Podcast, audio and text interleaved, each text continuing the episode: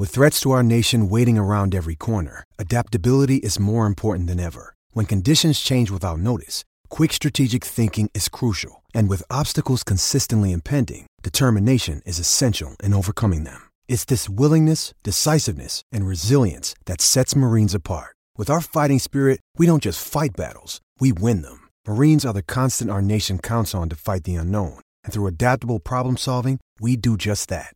Learn more at marines.com.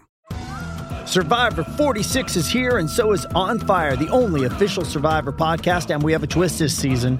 The winner of Survivor 45, Dee Valladares, will be joining us every week. We're going behind the scenes of the biggest moments, the how and the why things happen, and the strategy and analysis you can only get from someone like me, a Survivor winner. Listen to On Fire, the official Survivor podcast, wherever you get your podcast.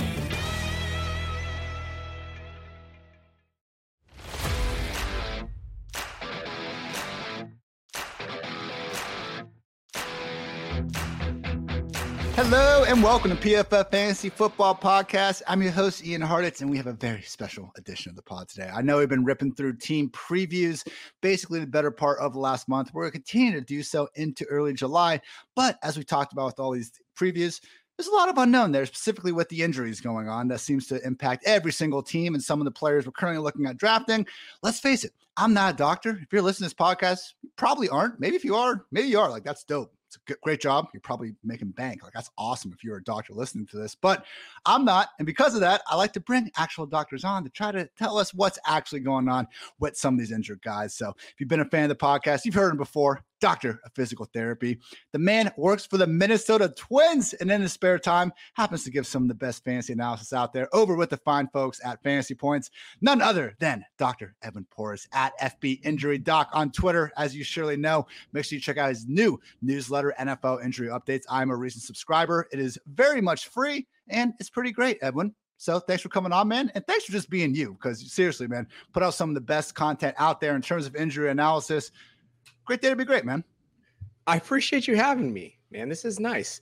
Um, I told you that I wanted Dwayne on, and I needed to ask him a few questions. I might ask you. We can get to that, but I really appreciate that that introduction. It's nice. It's nice to be here. Nice to unplug, talk some fantasy, some some relatively lower stakes stuff. Right? I know a lot of people still put some money down. I, I get that. You're probably one of them. you know, I see a couple championship belts back behind you, um, but I do know that we're going to hit on a lot of hot button topics and understand that I'm just trying to paint some context. I get, man, you get in trouble for the PFF graphics. I get in trouble for stating, this is going to sound douchey, a fact, being like, oh, well, hey, like, you know, Cam Akers could actually just be it. Like, this could just be Cam Akers. And people are raging in my mentions, like, how dare you imply that now he's going to be average? It's like, I mean, okay, like, we'll, we'll get to that, Ian. I have a question for you to begin with, though. What's up? A, you drank a Pacifico. That's that's that's should be I don't know anything Pacifico is is fine. Uh, personally, I'm Modelo or or potentially Dos Equis. Okay, so that's sort of where I that's my wheelhouse. Uh, you also had a burrito. I need to know what kind of burrito it was. And my third question. So I guess I had three. I said one question. My third question is why the hell is Dwayne's bookie a Girl Scout and why does she make house calls? I get so confused. You guys have been ripping through these team previews. I've been listening. Eh, when you have to make a decision for some reason, you've both resorted to saying, if there's a Girl Scout that comes knocking on the door, I'm very confused. I need some explanations. Is this Girl Scout beating your kneecaps when you don't pay up? I just need a lot of explanations. Okay, let's start with the Girl Scout. Originally, when Dwayne and I were doing these podcasts, as we've been doing now for a good year and a half, we would have a question or it was a know, real tight start sit, sit decision. I'd be like, all right, Dwayne, gun to your head. Who are you picking here? And he's like, geez, like, way to really put the pressure on there, man. Like getting dark in here. So we're like, okay, let's ease things up a little bit. There's not a gun to your head. So we're like, all right, what if a Girl Scout just comes to your door and asks you this question? But then she pulls out a gun. So it got dark. It got even darker from that point on. But now instead of using the phrase gun to your head, we're trying to keep things a little bit lighter and we're implying a Girl Scout walks to your door to ask uh, those questions. So not saying it's the best uh, method, but we're going to stick with it for the time being. That explains the Girl Scout thing. And I absolutely love Cincinnati's finest El Toro uh, Mexican establishment across the street from me. I literally go there probably two or three times a week, man. And I freaking guzzle Pacifico because it is fantastic. I'm cool with Modelo too. When it's fight night at the Hartitz household, we got the UFC on. I got to give the sponsor some love. Give me a good uh, Modelo or 12. But in addition to that, got the got the burrito, manager special, steak, no onions, douse that shit in cheese. I will eat there every single. Day. No day. onion, not an onion guy. No, uh, no, no ceballos, right? Isn't that how we're gonna go with it? Ceballos, isn't that onions in Spanish? Cebolla. Ah, cebolla. See, that's Close. probably why. That's Close why. enough. That's why they look at me like I'm a jackass every time I say that. I'm sure. So I'll uh, I'll work on that pronunciation. And You uh, go under that. Sometimes. You, know, depends on okay, you, uh, you do, you do. I'm looking at you froze on the screen, but I, I know that you go up there and say Sabalos.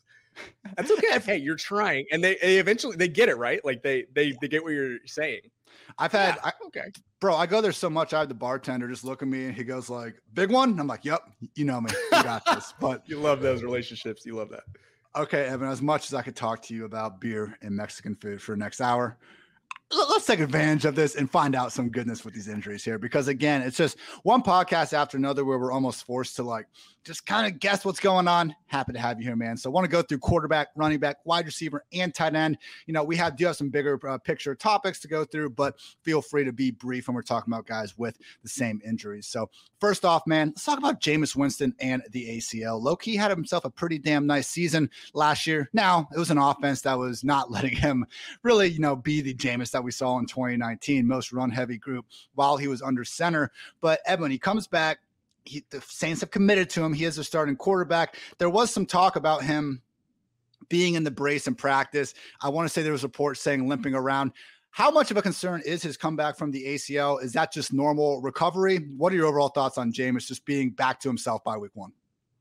No, you know, there aren't a lot of, uh, unless he has a setback, there aren't a lot of concerns for Jameis, especially since we know he's not necessarily Josh Gordon out there. He's not fast. Uh, he's not a guy that's going to take off and run every single time. I know maybe he's got a little bit of that uh, every now and then. But when it comes to every NFL study ever done, and if I were good, I would know it off the top of my head, but I'm not that good. And there is a big systematic review. Uh, there are actually a couple at this point that show, and other people have validated, ACL injuries do not impact quarterbacks in a negative way. Hmm. That's just from like the last 30, 40 years. We've taken, we've looked at every performance metric, which probably will translate to fantasy points. And there aren't really very many variables that you can look at to say that are negatively impacted. When you look at his timeline specifically, he had the surgery uh, the week of November 11th, 2021. And that would put him approximately a full cleared, full return by mid August, if not some, probably by week one. Uh, you have to remember that these quarterbacks can come back a lot sooner because it's a lot more of a cerebral position than it is a physical, you know, agility. You're of course not going to let a quarterback come back, go back without doing return to sport testing and getting them to where they need to be. But in terms of Jameis specifically, he'll have enough time, and unless he has a setback, he should be ready. The brace that he was running in or around, I mean, at that time, I think he was like six or seven months or something. I don't really know. Like I, I'd have to do, go back and do the math, but when he was in that brace, like that was that was to be expected. Like dudes will wear. Joe Burrow was wearing a brace last June too. Um, everybody sort of made a big deal about it. It's it's not a big deal. Um, and that's this is the other thing where people will rage in my mentions about Ian. It's like I'm like, no, like this is normal, right? And but then people like want something to panic about, so it's kind of a weird thing. I don't think you should worry about Jameis. I do think he's going to be back by week one, barring a setback or something that we don't know about. Especially, I think that first point you made, we're like, he's never been a quarterback that's just completely relying his mobility, play in and play out. So, would like to hope that he'll be fine. Sounds like that things are moving firmly in that direction. Sticking at the quarterback position, Baker Mayfield and Jimmy Garoppolo. These are two guys coming back from Baker's got the labrum, Jimmy's got the shoulder.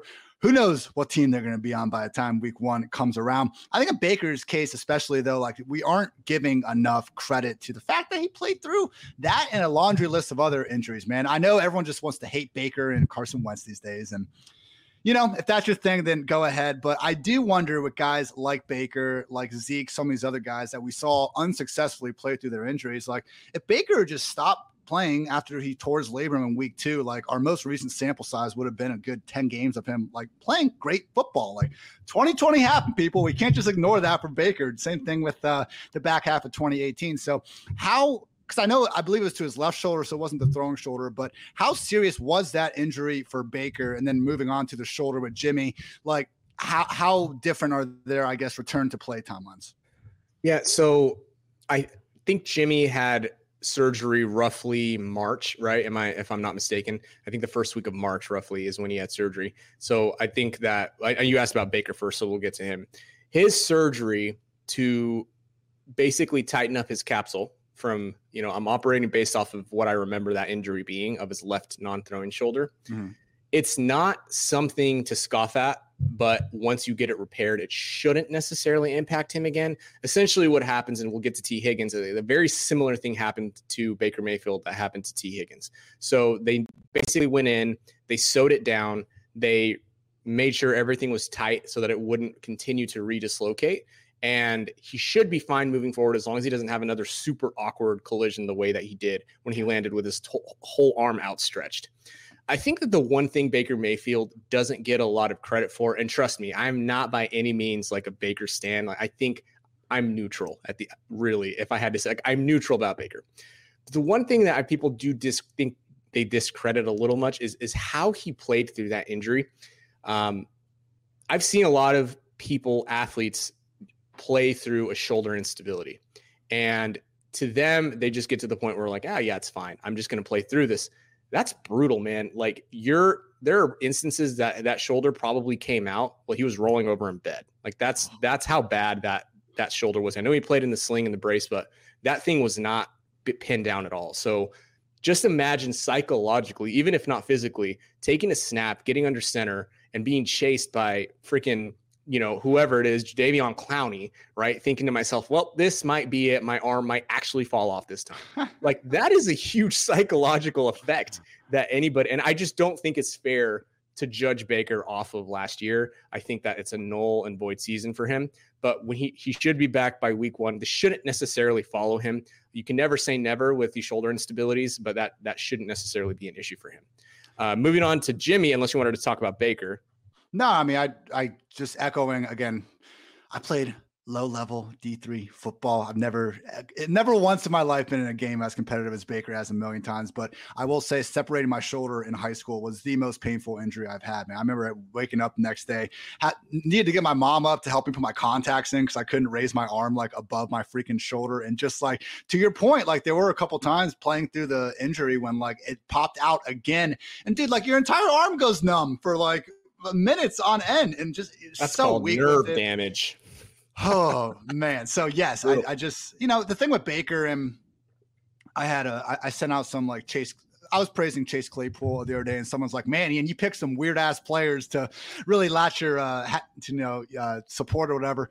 I hate when players like Baker, like Wentz, like Chase Claypool all of a sudden become everyone's like public enemy number one. When what's really the problem with them? A little bit of immaturity potentially. You know, maybe I understand we have Wentz and maybe some uh, vaccine stuff going on there. And okay, if you have an opinion on that, so be it and everything. But man, I just think there are such bad people out there and some of the hoops we have to jump through to be hating on these guys. Like, really, Baker, Wentz, Claypool. These are the guys in the NFL that you want to be pointing your negative energy towards. So miss me with that. But no, it's good to hear that that really was impacting Baker. Also had the knee strain in November. Like it was one of those things I'm pretty sure Roto World sent the blurb out uh, several times, NBC Sports Edge now, where it was like Baker Mayfield, parentheses, everything limited at practice again on oh, Thursday. Yeah, so, rough. you know, NFL's much uh, NFL's a better product with as many great quarterbacks as possible. Hopefully Baker gets back there. Now on to Jimmy G. Jimmy G sounds like it was the same type of surgery.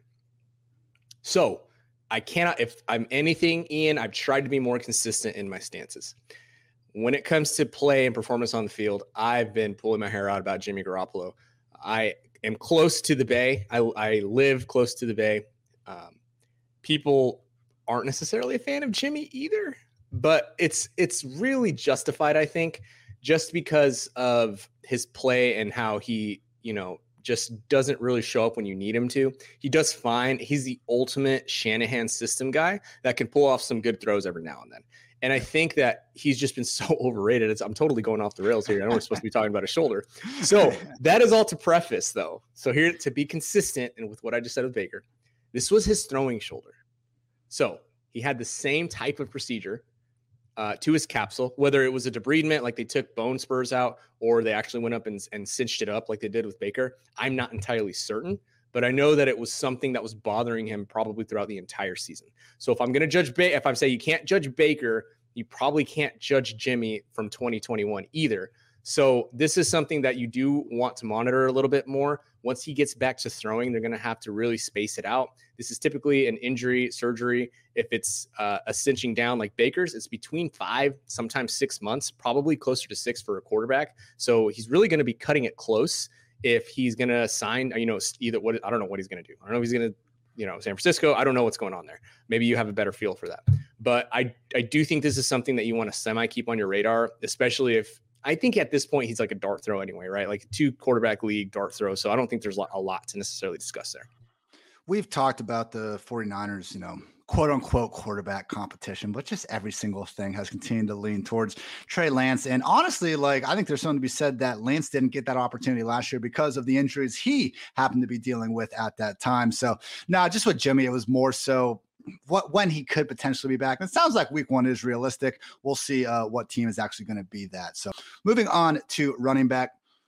I want to talk first just about some of these running backs in general, man, because nothing pisses me off more than when I, you know, have a quote tweet go out or a ranking or something, and the public's just response is no, he'll get hurt. So you can't draft Christian McCaffrey ever, man. He's on the do not draft list because he'll get hurt. And that's the end of the argument. But I want to see what sort of research, if any, you have on aging running backs or a potential touch cliff. So guys like Ekeler, Henry, Zeke, Saquon, Christian McCaffrey, guys that have suffered injuries, but maybe aren't necessarily more injury prone than the average running back who's also going to see, you know, 300 plus touches into the teeth of a defense on any given, you know, during any given season. So, overall thoughts on the age cliff, the touch cliff, and some of these running backs.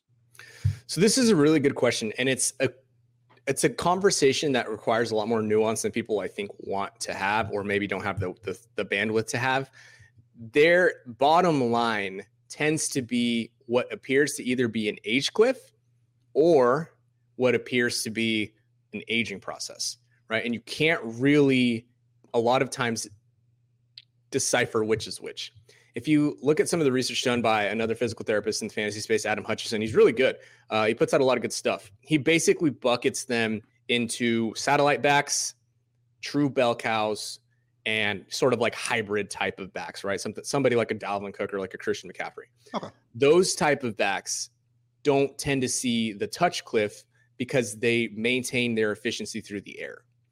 The older bruising Derrick Henry back types, what appears to be an age cliff, or I mean, I'm sorry, yeah, an age cliff for them or a touch, a touch cliff really is closer to just being an age cliff. Right. So that then so the question becomes why? Well, because NFL defenses don't get any older every year, and a starting running back does get older every year. It's insane to say like a 28, 29 year old, you know, elite athlete is is aging, but it happens, man. Like yeah. when you got we got, you know, a fresh a fresh class of defensive ends that are insane that are, you know, coming in every year, like I said, you're going to slow, you're going to appear what appears to slow down.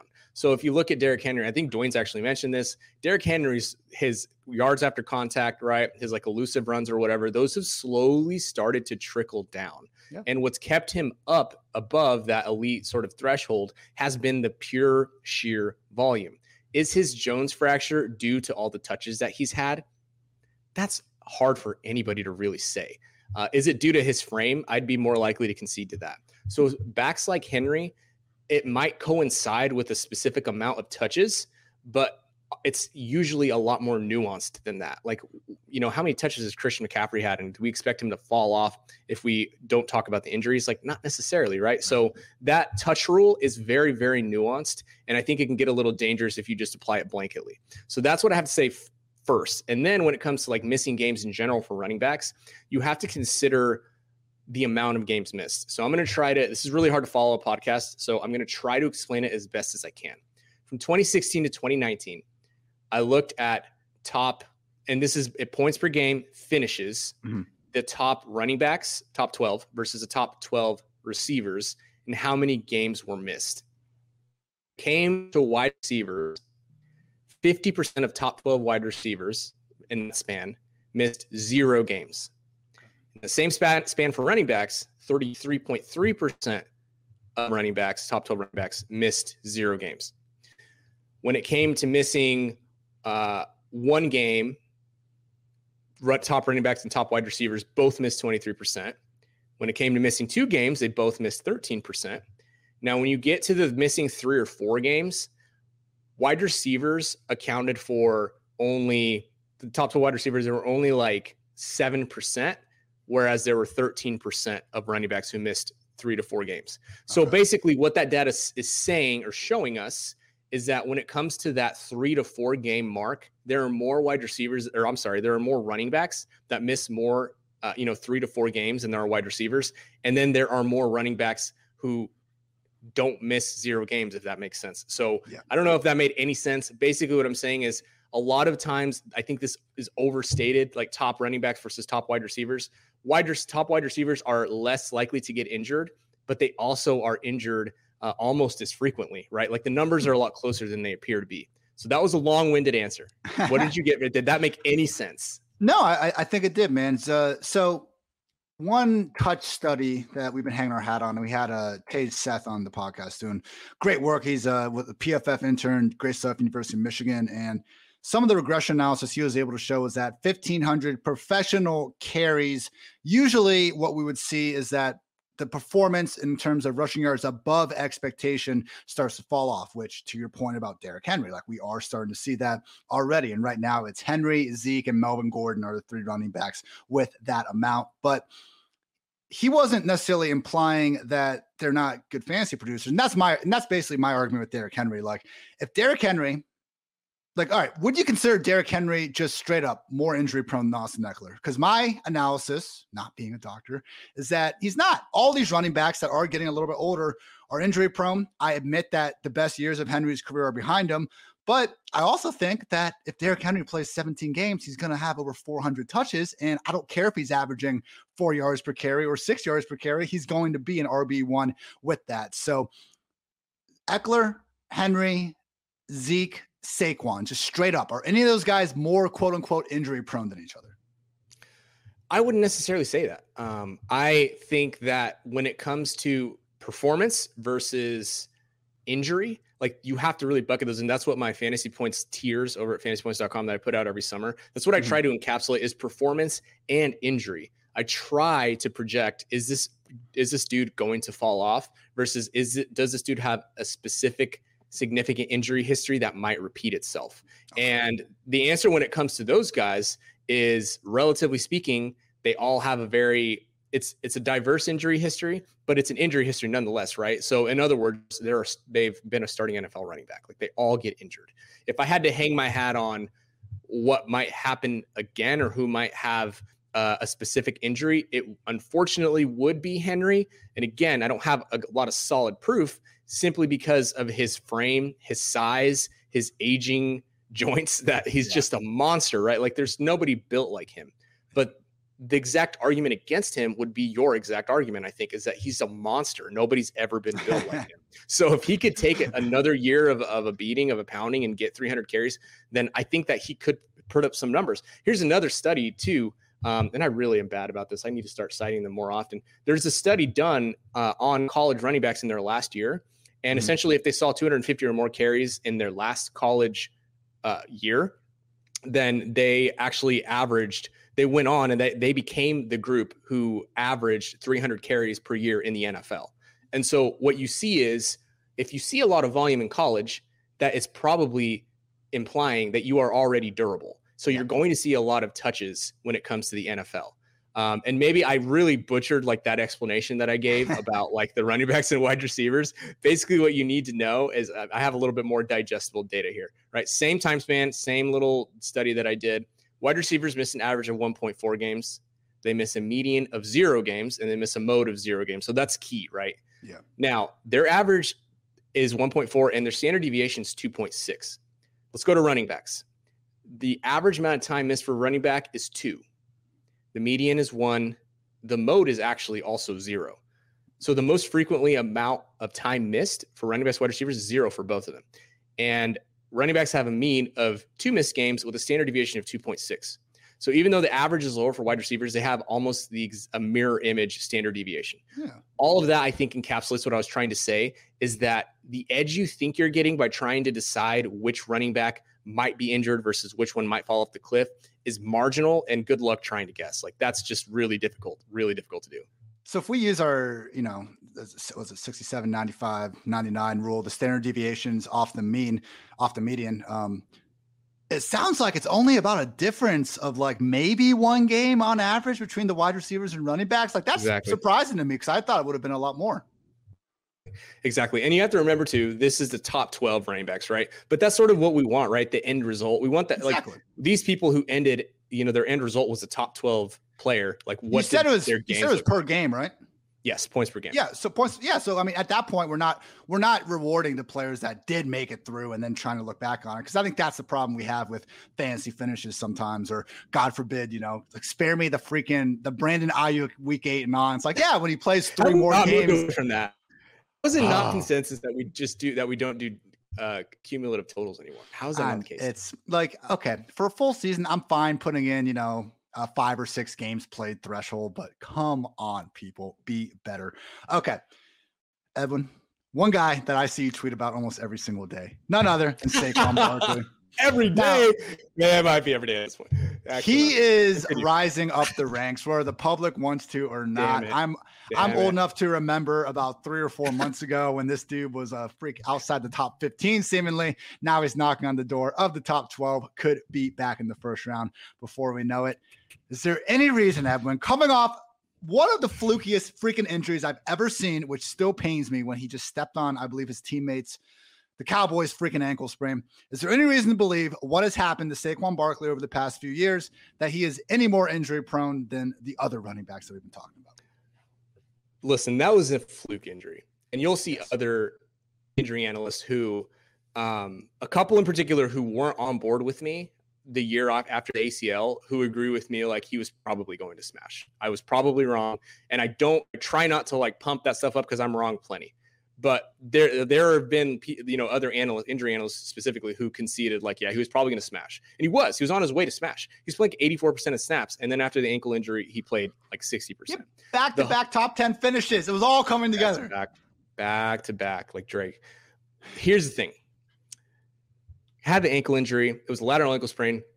When it happened, I was like, well, you know, average time for lateral ankle sprains you know, it's like one or two games. Dude ended up missing like another what four games or something like that. So it was a lot more severe than we anticipated. He might have even had a small fracture of the distal fibular head, but I'm uh, not the fibular head, the the medial, the lateral malleolus is what it's called.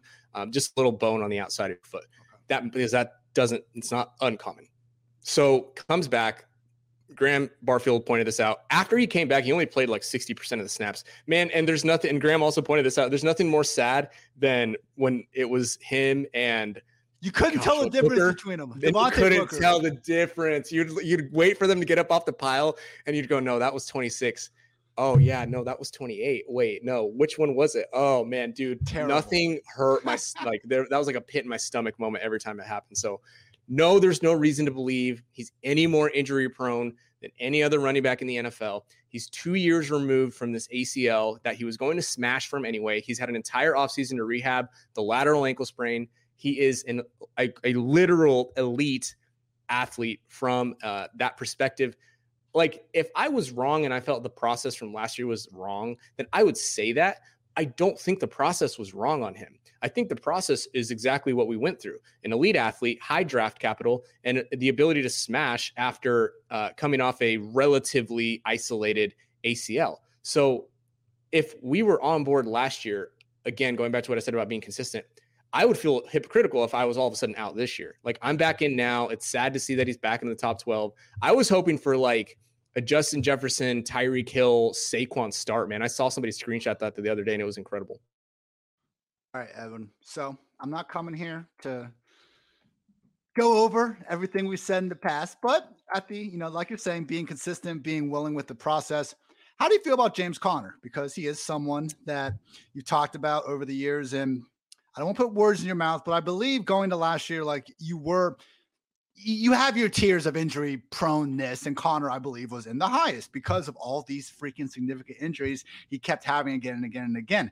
Now, he made it through a season, most of the season until the end, where he did not get injured. Are you, have you changed your tune on James Conner, or do you think last year was probably an exception?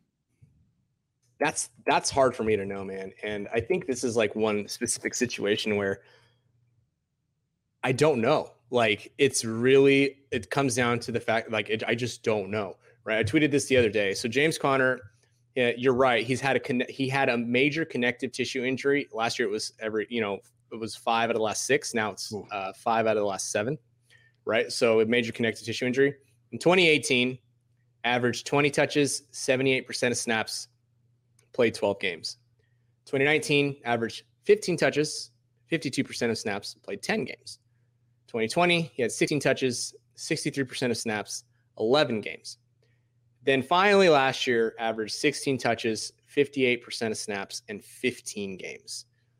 I mean, he proved me wrong, really. I mean, he hadn't played more than 12 games in, you know, since honestly, since college. Yeah. And last year he bucked that trend. I can go one of two ways. I can either say that was a fluke, or I can say I think that he's finally overcome, you know, this this injury issue.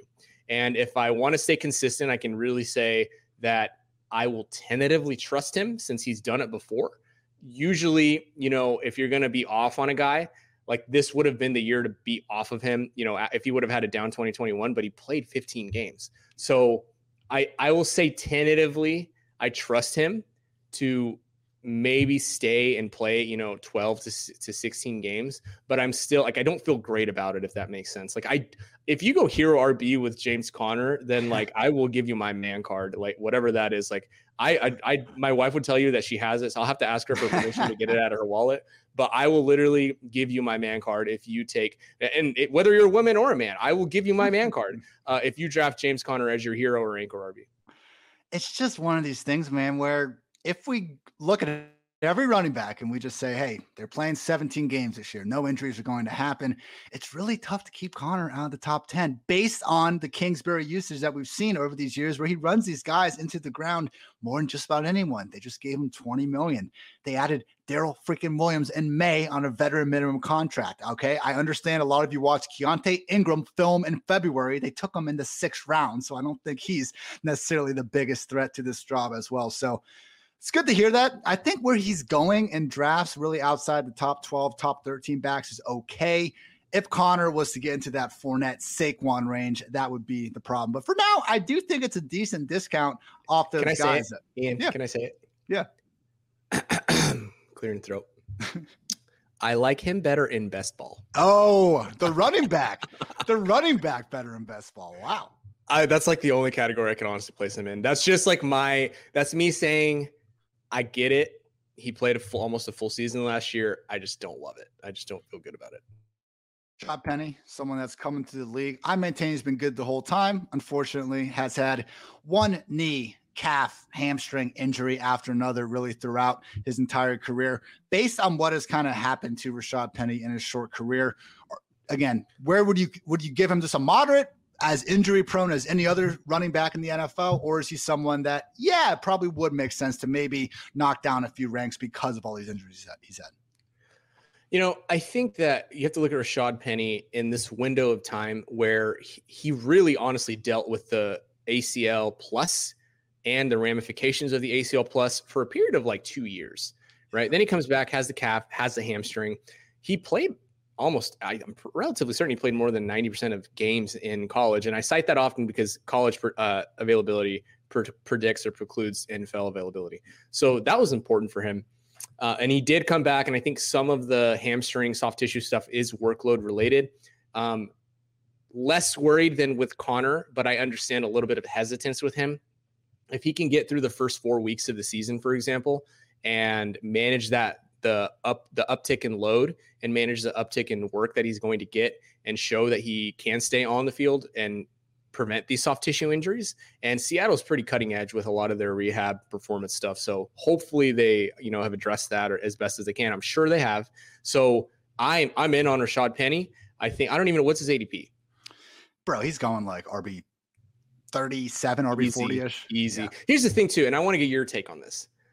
I rumor has it, rumor has it that Kenneth Walker doesn't even know that footballs can fly in the air because he's never caught one. I like I don't like I don't know if he's gonna all of a sudden like watch film and learn. Um, if they're gonna like teach him how to catch. I don't know if he's played catch yet. Maybe he's played catch with with uh who's even oh my god who's in Seattle Drew oh your boy Drew Lock like yeah but I don't know but like rumor has it that he doesn't actually know that it's possible to throw the ball in an NFL game can you confirm or deny and like how will that impact his his uh his receiving game I tend to think while we do get the occasional Ronald Jones exception to the rule. Like I think professional NFL running backs are capable of catching checkdowns and swings. Now, when we start to look at the McCaffreys, the Ekelers of the world, yes, there is a big, you know, discernible difference between the guys. But with Walker, it's just one of those things, and we see it like Jonathan Taylor, some of these Wisconsin running backs to The Big Ten teams, they're in I formation to have you run downhill, not to, you know, move you out into the slot and pepper you with targets. But the problem is that, you know, whether it's Walker, whether it's Penny, Seattle just as a general rule hasn't been throwing to their running backs. Now, maybe that was more of a rust thing, but the problem was like we just didn't even find out if Penny could do it a bunch because, of course, we got to get Travis Homer and DJ Dallas some touches out there. So I, I think Walker is capable enough, but the problem with him and Penny, like it's it's good to hear that we don't have to worry about the injury stuff with Penny doesn't really change the fact that it's looking like Walker's going to take some of that early down role. And sorry, people, I think Dallas or Homer are probably going to cut away 20, 25% of the snaps per game. It's going to be a pain in the ass. And it's an offense where, look, we're not expecting them to be good at all. I would love if they were, and if Drew Lock was a part of that, but we're not expecting that, obviously. And we can look at the win totals and all that that back it up. Like there are going to be games, I think, man, where we could look up at the end and be like, how the hell did DJ Dallas outsnap Kenneth Walker and Rashaad Penny? But they might be stubborn enough to have that pass down running back. But at least our guy Rashaad should be healthy enough to keep averaging five plus yards per carry. I know there's other running back stats that we can talk about. He's good in those too. Let's see a full healthy season from Penny for once. One time, everyone. Edwin, we could call this the main event. Let's talk some Achilles injuries. Cam Akers, James Robinson. Akers has been at the facility 8 a.m. every day of the whole offseason. He says he's 100%. Talk about, I guess, how his recovery could be different than someone like a James Robinson and what to kind of expect from players in general coming off this Achilles injury. Yeah, I kind of view Cam Akers and Jameson as unfortunately going in opposite trajectories.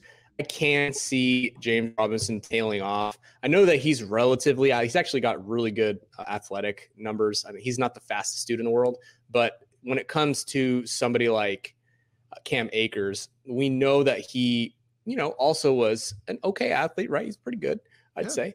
And when you look at return to sport, you look at return to performance, you really have to factor in what was the injury what was their draft capital and what was their athleticism prior to the injury. Those things more or less predict, per the research, that the, a player can get back to the level that they were at before. That's at least in ACLs, and it's probably a general rule across the board. Now, the question is well, maybe not the question, but the point I need to make is an ACL injury is not an Achilles injury. An Achilles tendon injury is disruption of the fibers that connect the your big giant calf muscles to your ankle and allow you to push off, to like come up onto your tiptoes, to jump cut, to do all of the things that you need to do as an NFL running back quickly.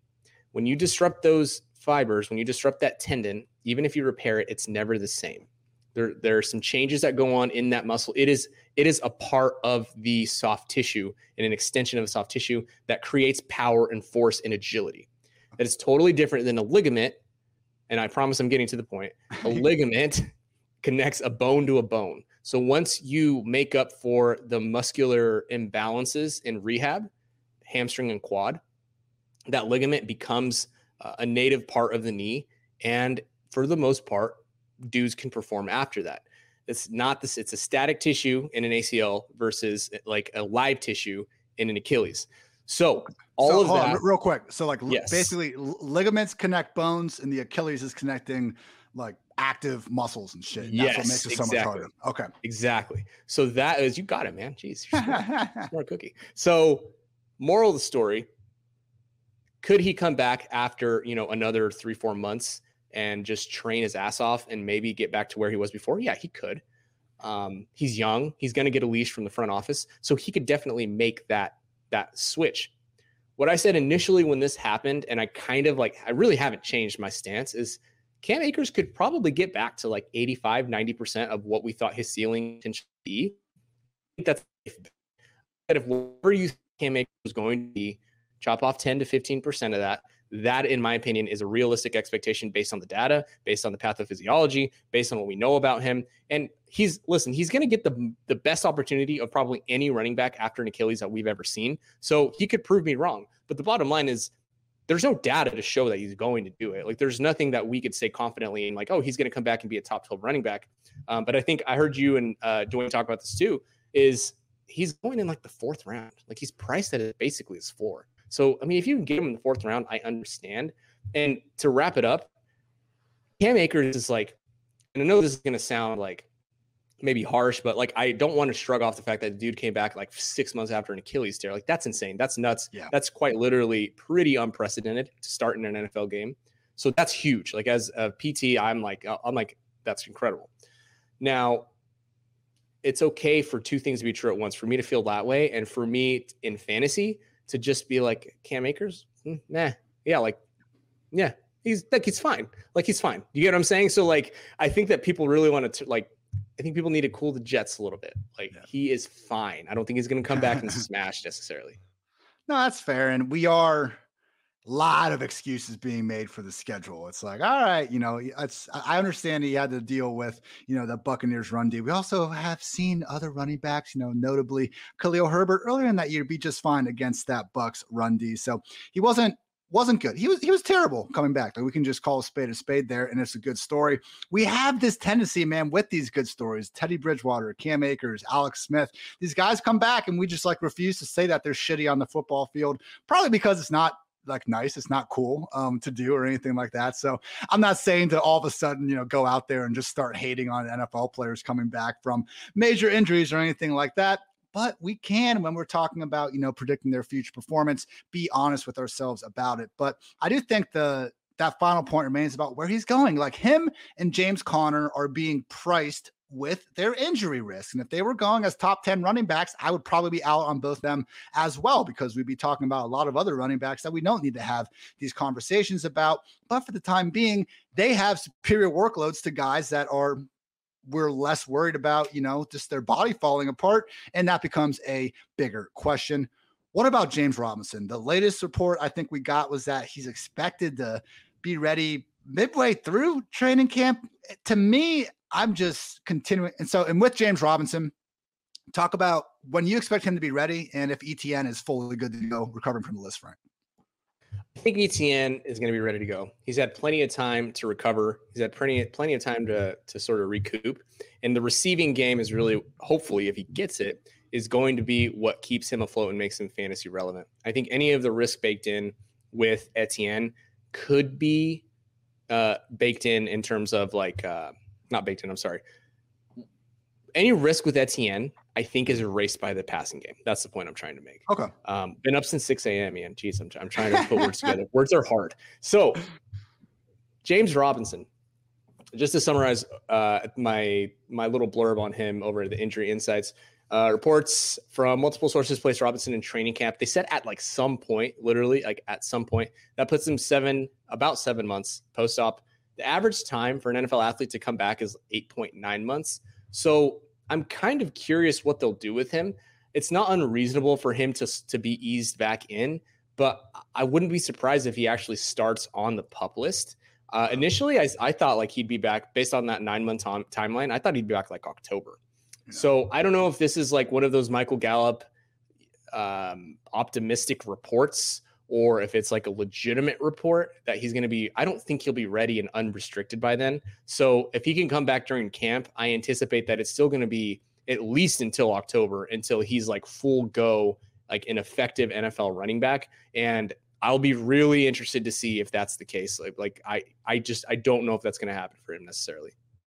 Is the tough part with this. Like, it's a beat writer telling us like that the team's optimistic about it. Of course they want to be optimistic about it, but man, it just gets them into such trouble sometimes. Like when Pete Carroll said that, like they were fully expect they put Chris Carson on IR and the next day Pete's like, Yeah, he's gonna be back for training camp though. It's like, shut up, man. Just take a page out of the Buccaneers playbook and say we're not putting a timeline on it. We'll see when he can get back. Couple other running back things. Baltimore Ravens, J.K. Dobbins, Gus Edwards, both coming back from ACLs. Sounds like Dobbins, though, potentially a little bit more significant. With that said, the things you mentioned before, you know, age, draft capital, athleticism. Obviously, Dobbins passes all those, uh, you know, checks all those boxes with flying colors. Yeah. The problem with Dobbins is there are reports that he's not, I mean, we're like nine, ten months out for him, and he's just like catching balls off the jugs machine. So you'd really want him doing a lot more by now. And what that indicates to me is that he might have had other ligaments involved. When there are other ligaments involved, things just get a little more complicated, a little more sticky. Even more so if there's meniscus involved. His was, I remember his was really violent. So I would not be shocked if there was a lot of other stuff going on there, that tends to slow your rehab timeline down. So it doesn't necessarily mean that he's behind for his specific injury, just means he's behind based on averages. So, you know, they've even talked about him coming off of the pup. So all of that is really not great. I think that really drops his stock. In addition to, and I'll let you talk about this a little bit more.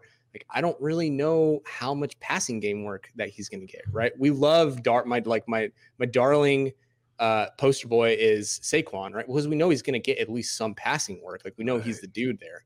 Like I don't know how much passing work Dobbins is going to get, which would help to close that gap.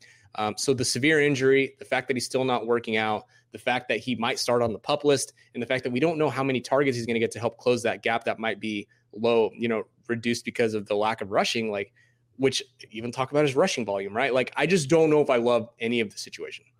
No, that's very fair. I have not been drafting much Dobbins at all because he's one of those guys too, where like once we continue to get, and I think we are starting to get the negative news, and I think he's just going to fall further and further down draft boards. You know, they love talking up his pass game ability seemingly every offseason, but at the end of the day, they're a run first offense. And what's Lamar do when his reads aren't there? He scrambles, which makes sense. You're Lamar freaking Jackson. Go be the best athlete on the field. Like, who cares about throwing the ball to J.K. Dobbins? But it's not just a Lamar thing. We see this with all dual threat quarterbacks. And it's a reason why the running backs usually have a hard time getting the same sort of production. They aren't getting the checkdowns. And then when they're around the goal line and just in general, like they're they now have another party taken away eating into that rushing pie. So I have done studies to show like when Mike Vick and Tyrod Taylor, like he looked at some of like the LeSean McCoy type running backs who had an actual extensive history with like pocket passers and with the dual threats. And they average more yards per carry with the dual threats, which makes sense. You can run the read option game, you force defensive ends to stay home more so, you know, being more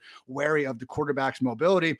But man, improving your yards per carry by point two, that's not making up for, you know, two fewer targets per game or three fewer rush attempts and all that. So it really does come down to volume. And it sounds like Dobbins might not exactly be healthy enough to have a lot of it. What about Gus Edwards, though? So if Dobbins is looking like a potential pup candidate, Gus Edwards is screaming value right now if he's going to be good to go.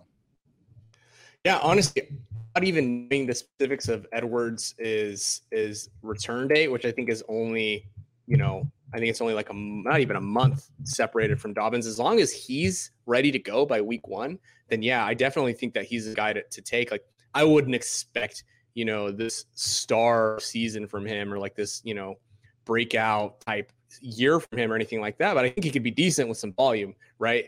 Um, he's definitely the guy to monitor, especially if Dobbins starts on the pup. Then I think that, you know, get lock in those first six weeks. Like this thing about fantasy is people I think, or maybe it's just me projecting, they view the start of the season as like, oh, I can just get my feet underneath me. It's like, no, you should probably get as many wins as you possibly can starting week one, like, because you don't know what's going to happen. And I think that Gus Edwards is one of those guys that, like, if you have to burn some capital on him, but it'll get you, you know, help you get two, three wins, then I think it's worth it. The problem with Gus is like he gains like the ugliest five yards per carry ever, and people just like want to hold that against him. He doesn't have, you know, your Javonte Williams missed tackle force rates or all these, you know, gaudy highlights. And he's also not going to be catching passes. But guess what? The Ravens like him, and they're going to keep giving him the ball potentially 15 times a game if Dobbins is going to be out of the picture. So Gus Bus, baby. All he does is average five yards per carry. Like there are it's like worse- the anti Javonte Williams.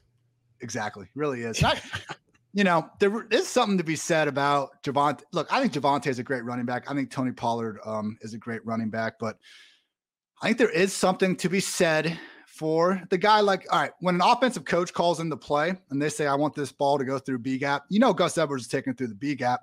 Tony Pollard and Javonte, yeah, they bounce outside, they break three tackles and they still get their yards. But I like NFL coaches aren't as dumb, I think, as we make them out to be sometimes. Like, there's a re- we have exceptions, but like, man, just Melvin Gordon, Ezekiel Elliott, these guys don't get enough respect. That's, that's so. What you're saying is establish a run. It really sounds like you're saying you'd like to establish a run as hard that's as all. possible. That's all I'm trying to say here. I, I you know, but the, hey, we're seeing right now, man, the New Jersey Generals, the USFL, they've been established in the run with all sorts of success. So if you want to get more into that, Next. let me know. Next, Next. that's what I Next. thought. James White with the hip injury. Everyone's trying to go down this. Rhamondre Stevenson's going to get fed role. It's acting like Damien Harris isn't going to exist. Personally, I think Ty Montgomery, maybe even Pierre Strong, one of these other guys could take that James White role. But just focusing on White, coming off this hip injury, being over 30 years, you know, I see you shaking your head. Sounds like the pup list is a very real possibility here. Yeah. I mean, he had the same injury that Ryan Fitzpatrick had. And Ryan Fitzpatrick retired. I'm not saying that's the reason, right? But there's no way on God's green earth that the hip injury that Fitzpatrick had didn't play into his retirement. That is a significant injury.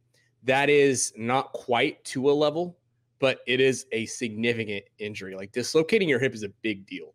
Like that does not happen. Uh, you have to be non weight bearing for a long time after surgery. Um, I I hope that he can sort of come back and be ready by week one and put up some numbers. But like, man, I just don't see it happening. I don't know how. I mean, he's going to have to get some legitimate receiving volume to probably make up for some burst that he's going to be lacking at 30 years old after this hip injury. Like, I hope nothing but the best for James White, but he's just not a guy I'm interested in. He's not a guy that I think is going to have a ton of upside, and he might start on the pup we always get these uh, you know great best shape of their lives reports and uh, you know beat writers are just they have so many many things to do that they can't tell us that oh hey elijah mitchell is actually ahead of trey sermon on the depth chart. No hey brandon aiyuk isn't even going to play ahead of trent freaking sherfield in week one but thank god we get those you know best shape of their lives reports in the uh, media time. That's right. We got the one chiefs report about clyde edwards hilaire allegedly dropping down to 160 pounds post gallbladder surgery is that bullshit, Edwin? Or is like is that a serious enough injury where like we, maybe because look, we talked about Baker and Jimmy and writing off last year. If Clyde's serious, which I mean, I'm not calling Clyde a liar, but like clearly he had the surgery. Like from from from what you know, like how serious is that gallbladder surgery? And is it enough for us to be able to look at what Clyde did in 2020, 21 and be like, yeah, not surprising didn't do that much. So disclaimer: this is out of my wheelhouse but based on my limited knowledge about what happened to him, I I think that it's possible that this actually did play a role in the shape that he was in. Did he drop down from whatever he is, like 210 to like 160? I don't know. I think that there's probably some some reality to what he's saying. I don't want to discredit him per se. So I do think that there that played a role. If he got behind the eight ball, then it's going to be really hard for him to catch up. Right. So I do think there's some merit to thinking to yourself, like, oh man, like if he was in, you know, bad shape and lost weight and then had to get back in the weight room, et cetera, et cetera. Like, I think there's some merit to that. What I would say is you'd hope to see an improvement throughout the season. And by the end of the season, you'd hope to see a change. Did we see that? And I'm asking legitimately. Uh not really, because he got hurt again with like a different injury. that was the problem. so that also could be like I was gonna say that that might be like also something that like maybe that was also that played into like if he had to get back in the weight room and was injured. So like the bottom line, I know it's a really vague answer. It's like I don't know. I think it does give you a little bit of hope if you're willing to bet on you know CEH and somebody else around that range. Then I'd probably I, he's young enough and he's he's talented enough to be like okay like fine. I just think that the CEH train like CEH hype train got so out of control that we're trying to like re- we're two years later we're still trying to reel in our expectations. I don't know what to expect from him like that's the bottom line. I think he could be really good um, but in a very similar way that this might just be cam akers like this might just be ceh like it's yeah. just might just be him yeah, it's never good too when you have guys like Jerick McKinnon coming in. You like have to ask yourself serious questions about like the impact on this. Like, you know, how high are we really on CEH if guys like Jerick McKinnon are making that big of a difference in the outlook? All right, man.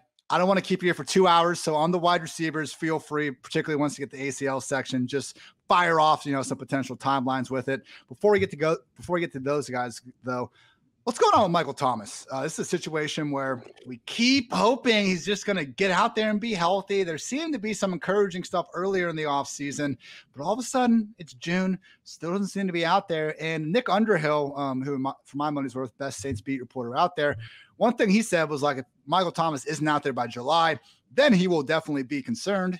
It's almost July, Edwin. What are your thoughts on Michael Thomas? I have no idea. 100%. I have no idea. Don't know what happened. Don't know why he's still in rehab. Don't know why this is taking two years to rehab. My on the worst case scenario end of the spectrum, he's got legitimate arthritis in his ankle, the way that Todd Gurley had it in his knee. That's absolute worst case. That's totally. I'm totally saying that as I'm not saying that's going on, but that's the worst case scenario. That's plausible. That's in the cards. Best case scenario, he waited way too long for the surgery, which we already know to be true anyway and then needed a second surgery to clean up or a second surgery to correct the first one like complications do happen right we usually hear about like oh yeah you he went in for surgery and everything went great and that is usually went great every time every time and that's honestly like that's that's statistically true usually nothing goes wrong with an orthopedic surgery sometimes things go wrong Sometimes it's not the surgeon's fault. It's not the PT's fault. Sometimes shit just happens. So that could be something that happened with him, right? And he was already behind the eight ball to begin with. So, like, honestly, I have no idea what's going on with him. He's the biggest risk for that reason.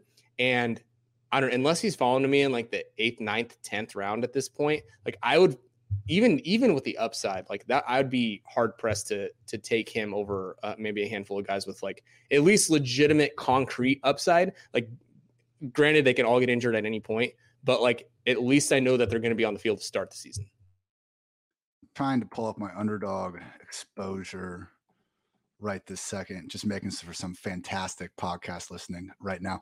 Okay, Chris Olave, I can't get it up right now. Chris Olave is either my highest owned wide receiver right now you just or say? number two. Chris Olave, man, Before that's who that. we should be drafting. I was trying. Oh my gosh, Evan, Michael Thomas. Continue. I I mm-hmm. saw the video that you quote tweeted, man. Like, this is terrible. He's jumping great. Like he's, he's doing he's doing one leg jumps and your point is like if this is rehab this is what your tweet was. If this is rehab two years later i just don't know what to think. And like that's not good man. To your point like this should be probably someone that we are really falling down draft boards at this point because as much as it sounded like things were okay in march like here we are and there's still nothing good. No it's not. And the point that i was trying to make with that tweet was like yeah that and we don't know what else he was doing. We don't know for a fact that you know, uh, he's not doing more. We don't know that this was in maybe this was in January. Like we don't know. There are a lot of things we don't know, right? So like I don't want to jump to conclusions. But if that video was taken in June, you know, a year later, a year removed from when the surgery was last year, he's just now doing single leg box jumps. What is going on? Like he should be doing much more than that. So that's sort of what what I was trying to get at there and it just it goes back to what I what I led the conversation with. It's like I don't know, like I don't know what's going on there. Anybody who wants to take you know take a shot on him, uh, same person that took the shot on James Conner, like maybe you hit on one or one or two of those and you win a league, but like that's not it's not going to be me. Once we're done here, I'll be moving Michael Thomas down the ranks and continuing to move Chris Olave right up. Number one highest exposed wide receiver, Terry McLaurin. Number two, Chris Olave. Terry McLaurin I try to tell myself I'm not a Buckeye homer, but then sometimes I look at my ranks and I'm like, oh, I don't know here. What's going on with Will Fuller, man? He, I think I heard someone saying it's like really, really messed up his hand. It seemed like there were some hints last year too that it could be a little bit personal stuff going on as well. Do you have any thoughts on the Will Fuller situation? Dude, I don't even know how he hurt his hand. It's a broken finger, or or it was a it was a finger injury, and to be 100% honest, my perspective right now is that it doesn't seem that it was a football injury. Like, did we ever get a report that it was a football injury? Okay. Per you remember per draftsharks.com, their injury history tool, they're saying hand finger fracture, suffered a broken finger in week four's lost to the Colts. Hmm. Okay. I'd have so, to go back and watch that. But moral story, it was a very bizarre situation that it took that long. Like his finger must have like exploded and they had to put a piece it back together. And that's what I I, really I, think I heard someone say that that basically was what happened. And, and sorry, I don't have the source uh, for who said no, that. No, no, so no, you're good. You're good. Could be wrong, yeah. but would, would, that make sense then? Why it's taken so long? If it was like it that would. severe of a break? Okay it would be like they considered amputation. Like they could, oh. that, that's like it would be that bad that they might have considered amputation. And honestly, that would just fall back under the like the bad luck category. As soon as Will Fuller, I mean, I'm probably gonna load up on Will Fuller. He's the classic dude that like at this point, no risk, like no risk it, yeah. no biscuit, right? Mm-hmm. Like just throw him on the end of your bench, see what happens. Maybe he signs with the Chiefs, right? Like that's a best case scenario. Like imagine if that were to happen. Like I would love that. So he's literally just just put them at the end of your benches. Like if if I could give any advice that's like safe and I think that could benefit a lot of people, just go get Will Fuller, put him on the end of your bench, see what happens. That is good to hear. Always been standing, my guy Will Fuller. Chiefs or Packers, man. I know we say this like every offseason, but you could imagine. Tee Higgins with the labrum. You mentioned Baker before and how other than bad luck, it's not necessarily an injury that we should expect to be bothering for the rest of career. But is it different because Tee's playing wide receiver and Baker's playing quarterback? Um, it's a little different. You do expect a lot more contact for a wide receiver than a quarterback, generally speaking, but it should be something that doesn't necessarily follow him. Again, you can never be too, too sure with these shoulder sort of instabilities. If you call it an instability, we know that Dalvin Cook has dealt with his. I would say that it's unlikely that this is going to follow him. Uh, I don't want to say that it's not possible or plausible. So I think anybody around any anybody in your ranks, like around Tee Higgins, if you're splitting hairs from a dynasty perspective, then maybe that's something that you you knock Tee Higgins for. Sterling Shepard coming off an Achilles, people just I've seen some people just kind of forget this or almost like dismiss it, but wide receiver off an Achilles. I feel like this is actually pretty new. Obviously, we saw Uzomah and OJ Howard at tight end have the issue, and a, uh, you know a couple running backs over the years, but seemingly, man, everything we just talked about with the Achilles being that much more severe than the ACL, like it seems like the Achilles would be an, even a bigger issue for a wide receiver versus a running back. Or am I overthinking it? No, I mean, it's not overthinking it, right? It's just things that seem intuitive that aren't necessarily intuitive. So in Achilles, right? So we, we were talking about earlier power, strength, you know, being able to push, plant, cut, do it quickly, powerfully. Mm-hmm. You don't necessarily need that as a wide receiver, right? So we saw Emmanuel Sanders come back at like 65 years old and was able That's to like operate yeah. after like an Achilles tear, right? And like he did well. So it's not to say, and it's not to say again that he's going to come back and be a world beater and be Emmanuel Sanders the way he was, but I think this is something wide receivers can manage because it is a much more of a cerebral position. Like it's a lot more of uh, body control. It's a lot of establishing, you know, your route tree. It's you don't have to be necessarily powerful. You just have to be quick in small windows, which I think is possible uh, after this Achilles tear. You can maneuver and like you know look at Keenan Allen, right? Like everybody talks about Keenan Allen all the time. Like I don't think he's like the fastest receiver in the league by any means, right? I mean, he's he's athletic, obviously, but right. like he doesn't necessarily operate because of his athleticism. If this was somebody like Tyreek Hill, I'd say something. I'd probably have a different opinion. But we know Sterling Shepard's like the classic slot guy, right? Like he's going to catch, he can catch like 50 balls for you know 51 yards and get you you know 101 fantasy points in one game. So like I think that this is fine, and he's probably not even going drafted, is he? Very, very end of things. It's again with a lot of these guys, it's not so much for them. It's like if Shepard is out of the picture, then we can feel better about Toney and Wan'Dale and stuff. But it sounds like Shepard reasonable shot to just be ready to go this year. And I did blank on Manny Sanders, and the fact that Sanders did that at what 33 or whatever. I mean, yeah, shout, shout out.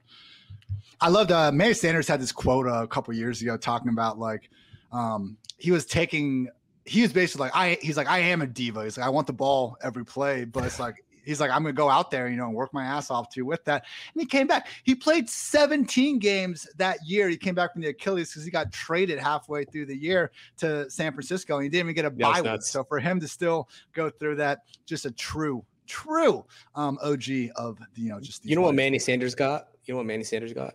What? He got that dog in him got that dog. I I've been waiting for the first time to tweet out the uh, X-ray with the dog in there. I'm yeah, yeah, yeah. the yeah. right time. I, I, know it's gold. It's, it's, one of my favorite, honestly. One of my favorite ones so far. So I think it's top. It's probably top five over the last several years on my top five. It, it's incredible. All right, I have seven wide receivers with ACL injuries. I think we've kind of discussed the issues coming back from it already. In terms of timeline for these guys, feel free to rip them off. Chris Godwin, when do you expect him to be back?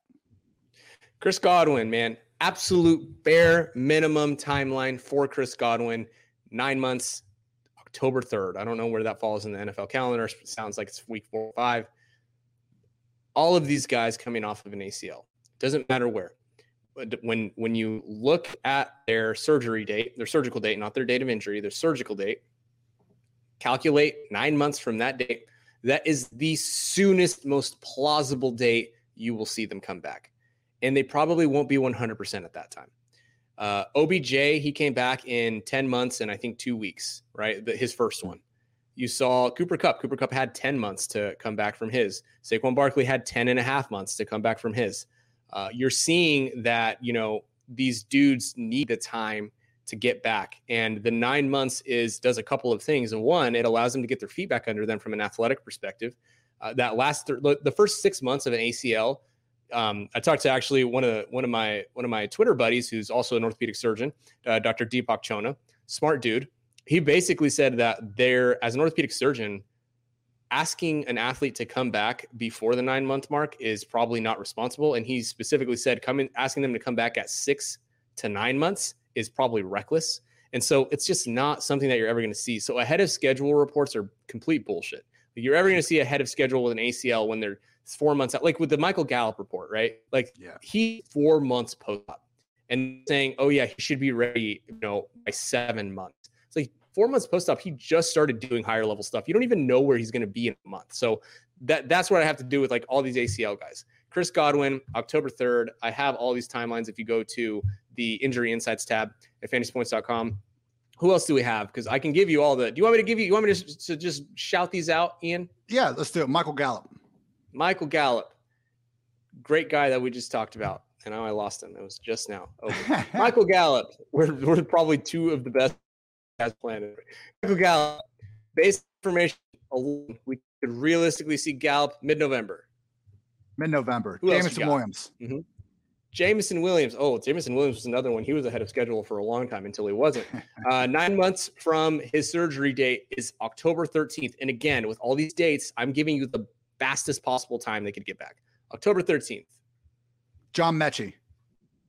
John Metchie. Ooh, yes, the Alabama teammate. What a what a wild ride that Alabama receiver room has been over the last like five years. December 10th was the surgery date. September 10th is the soonest that you could see John Metchie. Okay, that's a little better than we thought. Odell Beckham. Oh, that's a tough one. Um, I don't know what they're going to do with OBJ. On one hand, you know, previously elite wide receiver in the NFL, now Super Bowl winning, you know, championship wide receiver, honestly was balling out and a, probably a, a legitimate yeah, big reason that the Rams got to where they got, which by the way, talking about players that people were just shitting on, no pun intended, OBJ was one of those guys, man. I was waiting for him to get out of Cleveland because I just was, I was, he was one of those guys I was really rooting for. Like when he won that Super Bowl, man, that like, I felt such, per, you know, that, um, um, that gif. Um, it actually, I think it's actually supposed to be like implying something negative, but that person with like their eyes closed and they're looking at, oh, it's a Philip Rivers, Philip Rivers, the Philip Rivers. yes, yes, yes. Except like the positive one, right? Like in a positive way. I was like, that was me like when they when they won the Super Bowl and like uh, uh-huh. I know that he injured in the Super Bowl, but prior to that, like that was me. I was excited for the dude. Um, when it's an average athlete, not necessarily an NFL athlete, you say at least 10 months. You say from the surgery date, this is a revision. This is, you know, the same knee. It, we're going to make it at least 10 months. Yeah. I've been saying that he's probably going to be in a similar position to like, um, uh, to AB. It's going to, he's, he's probably going to, I mean, either going to stick with the Rams, right, or it's going to be a team that's a contender and has a wide receiver go down, or they feel like they're missing a piece. Like that will be the most likely case for him to come back if he comes back at all in 2022, which is isn't even necessarily a lock. So it's like we're talking maybe December, like oh late December, late, late December. December. Okay, yeah. KJ Hamler. Oh, KJ Hamler. So I forgot to look into KJ Hamler's surgery date. Do you know what KJ I Hamler's just- surgery date was? I just had it up. KJ Hamler tore his ACL in September. It was apparently a grade three. I'm not sur- sure when he had the surgery. Okay. He needed surgery on both the knee and the hip, apparently, which is not good. Ooh, that's not great. That throws a wrench in things. So, what surgery did he have on his hip? Let's look. So, KJ Hamler full speed ahead, seven months after ACL hip surgeries, May 11th, 2022. So, he's seven months in May, eight months, nine months um, in July. With this hip surgery, I really don't know what to make of that. I'd have to look into um, into what the hip surgery was specifically. Mhm. So again, obviously, this Denver report that I just opened, of course, says he's ahead of schedule. Of course, it does. I don't really know what to make of that. Safely, I would say safely anticipate 10 months from his surgery date. So three months from May, whatever that would be, like August, probably September. Um, just to be safe, because I don't really, I'd have to look into that a little bit more. Fair enough. Robert Woods, last one. Robert Woods, he is on the fence in terms of being ready for week one. Uh, he is really, really close. And if you count the the nine months back for Robert Woods, technically he'd be cleared September 1st. Again, that is the soonest plausible time frame. I could kind of I could see it going both ways. I could see him being ready if it was an isolated ACL by week one, which would put him, you know, nine months and 10 days, right? Which is like similar to what Burrow did, but Burrow's quarterback. Or I could see it being like the OBJ, where he comes back, whatever it was, like two, three weeks uh, into the season. But I think that's where, where we're at with Woods. So again, all these dates that I gave with all these guys, Michael Gallup, mid-November, Robert Woods, early September, uh, John Metchie, early, I, that was uh, uh, September, mid-September. I think we talked, uh, Robert Tonyan, I know he's not a receiver, but um, August, like early August, all these guys, these dates that I'm giving you, Jameson Williams, October 13th, those are the soonest. So don't go quoting me. Don't PFF. Whoever PFF graphic guy, I know you're listening. I know you're listening. GDI, I know you're looking at this. You're listening. Do not quote me and say that I gave a specific date. These are the soonest possible dates. Could be after. Very unlikely to be before. You mentioned uh, Robert Tonyan being August. Last ACL I have is Logan Thomas, who suffered the injury in December. Sounds like another October potentially. Logan Thomas, um, yeah, man, he came out and actually said like he had ACL, MCL, LCL, and meniscus, Oh. which is the meniscus is really what matters there the most, and th- that really pushes your timeline back. So um, his surgery was December seventeenth, so I would not anticipate him back until at least October. I would say October is probably the soonest that we'd see him back. He's going to miss the first month of the season more than likely. Last one. I feel silly even asking you a little bit. Ta- Taysom Hill coming back from a Lisfranc. Taysom Hill. Some people, Edwin, some people are talking themselves in the T- Taysom Hill tight end experience. Coming off the Lisfranc, just in terms of him being healthy, do you think he'll be good to go in training camp? You you know you're using the some people pretty loosely. Uh, are you pretty, you're pretty insistent on asking this one? Who are these some Hey, people? hey, hey. Is this you? Is this, this Dwain? I'm not sure. Like Bro, right. bro he goes Tays- like in round 14, 15 sometimes. like it's ridiculous. Taysom Hill, right? Wonder Boy Taysom Hill had a Lisfranc in January. Had the surgery in January. The average return and recovery for a Lisfranc is nine to ten months for these guys.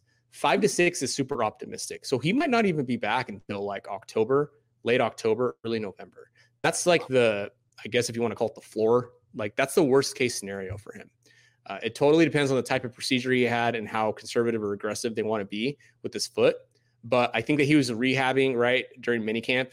Uh, with him, it's going to be, and honestly, with all of these guys, what we see uh, with them once they open camp is going to be very indicative of where they'll be by week one. Um, and honestly, like you can reassess at the end of camp. If a dude is purely rehabbing, not doing any on-field stuff during the entire uh, camp period, you can safely assume they're probably not going to be ready for week one. So that would just keep an eye on that one.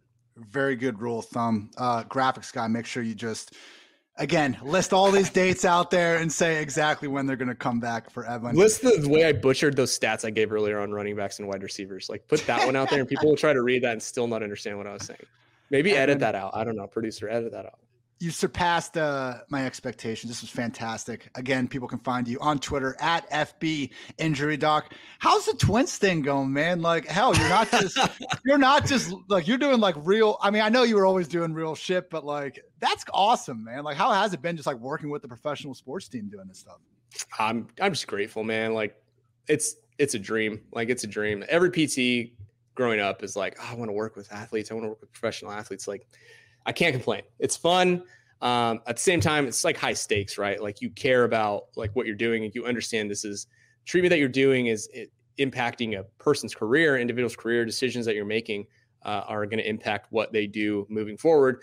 And you know, I haven't been here long enough yet to be like, oh yeah, I helped that dude when he was in minor leagues. Now he's going up to the big leagues, right? Like I've had a little bit of that. Uh, I've, I've put my hand in a few things there, and then it's super cool to see it on the on the back end. But yeah, man, like it's a dream. I, I can't complain. Seeing some, it's it's interesting seeing some of these injuries that I talk about uh, in this population now, and then like me being like, oh, that's interesting. Like maybe I could write about that. Like was, I'm just such a I'm a nerd, man. So obviously I'm the one who now I sent out the the obligatory like let's make a fantasy league text to everybody. So I got a few I've got a few nibbles. Um, but yeah, man, I'm, I'm enjoying it. Thanks for asking fantasy points, medical analyst doing great things alongside friends of the pod, Scott Barrett, Graham Barfield. Injury prone is a lie. You heard from Edwin. Again, subscribe to his newsletter, NFL Injury Updates. As he says, stop scouring Twitter and Google for NFL injury updates and timelines. It is all right here. Again, subscribe to Fantasy Points. You can get all of Edwin's information right there at your fingertips. Anything else you will get off your chest, my friend? That's it, man. Next time we're here, Dwain will be here and I'll ask him about his uh, Girl Scout cookie bookie. thank you again, Edwin. And thank you out there for listening to another edition of the PFF Fantasy Football Podcast. For Edwin, I'm Ian. Thanks as always for tuning in. Until next time, take care.